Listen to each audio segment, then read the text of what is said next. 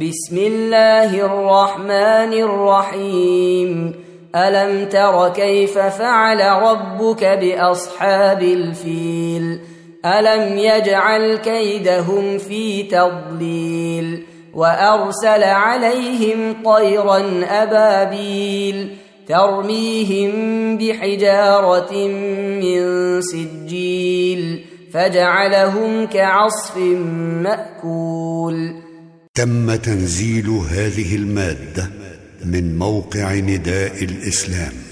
www.islam-call.com